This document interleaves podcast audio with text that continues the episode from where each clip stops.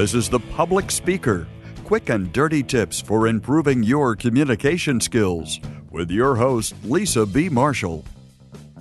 Have you ever been in a situation where somebody asks you a rude or a very personal question and you're not quite sure how to respond?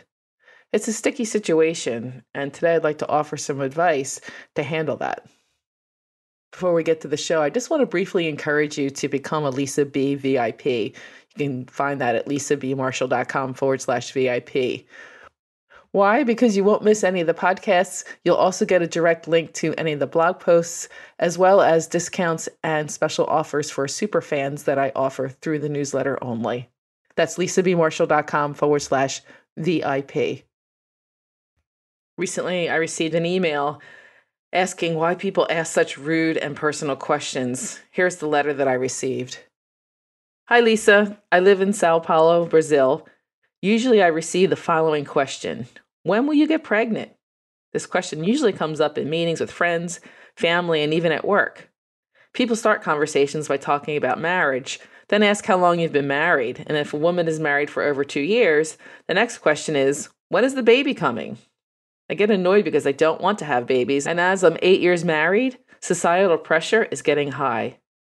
I've tried several times to explain very politely that babies are not in my plans. But then people, family, and friends start pushing, telling me that I must have a baby, that I'm selfish, that I need a kid.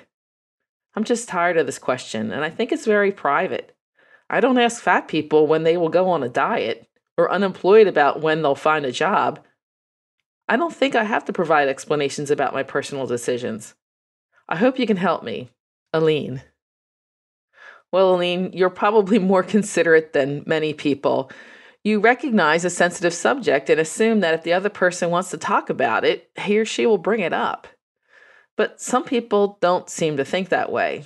They have their own views and apply them to other people without considering how those people feel about it. I lived in Panama for several months learning Spanish. I was married and had not yet had any children, and I used to get asked that same question when will you have kids just about every day. At first, I was uncomfortable, but then I realized they were just trying to make a conversation, that talking about having kids was just a societal expectation. In essence, they were asking in order to show interest and concern for my future. I truly believe that they didn't realize that what they were asking was very personal for me. The motives were well intended, but nonetheless, the questions were intrusive. I chose to believe that most people who asked were simply trying to make a connection with me. Yes, they were misguided and awkward, but still just trying to make a connection. So even though the delivery was off, I tried to show appreciation for the attempt at connecting. On the other hand, I only had to deal with it for a few months. I can imagine it getting old after eight years, especially if the same people keep asking. I think the same thing happens here to some extent, but in the US, I think people are more sensitive and realize that it may not be possible for you to have kids, or you may not want them. I suspect that here in the US also, after asking a few times, most people would give up, except maybe someone's mom. When a person is asking for the first time, Try to assume that the motivation is positive and reframe the question in your mind as an attempt at connection or helpfulness. Yes, you can be hurt, angry, or humiliated, or whatever feelings you have. Those feelings are very real, but you don't need to express them or react to them. Instead, your response should be kind but firm. I appreciate your interest, but I just don't know. It's not something I talk about in public. Or you could try, Thanks for asking. That's a tough subject for me. I really don't know. Remember that even though this may be the hundredth time someone has asked, it's still the first time that that person is asking. So just respond and follow up with a question of your own. Repeated questions from the same people should be handled more firmly. I had a friend who was married for several years and would frequently get asked in jest, when was she going to start having children? Finally, she got sick of it one day and said firmly, Please stop asking. It's a very sensitive subject. That gave the impression that she was trying to have children but couldn't, and that shut everyone up. No one wanted to hurt her by asking again. You, however, may want to soften your response a bit by saying, I'm not sure if you realize it, but that's a particularly sensitive subject for me. I prefer not to talk about it, and it would really help if you would stop asking. Whichever approach you choose, be sure to immediately change the subject.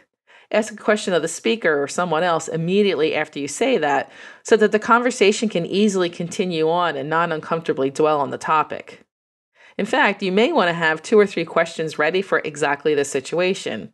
If you do this enough times, people should get the idea that you aren't going to talk about it. This approach really can be used for any rude question. First, don't let your emotions dictate you, you dictate your emotions.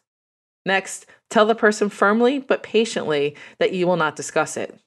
Then change the subject. And by the way, in my book Smart Talk, I dedicate an entire chapter to how to deal with difficult people and another chapter to how to have a difficult conversation, both of which may be of value in this situation. This is Lisa B. Marshall, helping you to lead and influence. And as always, your success is my business. Hey, if you enjoyed the show and you'd like to get even more tips and information, you might consider becoming a Lisa B VIP. You can do that by visiting lisabmarshall.com forward slash VIP.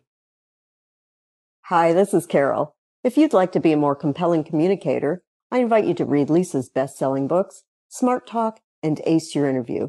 I did, and they were informative and enjoyable. Finally, you can learn more about Lisa's keynotes and workshops at lisabmarshall.com. Or if you have a question for Lisa, send it to public speaker at quickanddirtytips.com. Thanks for everything you do, Lisa. If you have questions about how to communicate better at work, leave a voicemail at 206 350 7970 or email publicspeaker at quickanddirtytips.com. Sign up for Lisa's newsletter or get information about speeches and workshops by visiting lisabmarshall.com. You can find a transcript of this show and links to connect with Lisa at publicspeaker.quickanddirtytips.com. Hey, are you still listening? Well, if you are, you must be a fan of the show. And if that's the case, I would love to invite you to be a part of it. You can record the outro just like Carol did in this episode. In order to get the details, just shoot me an email.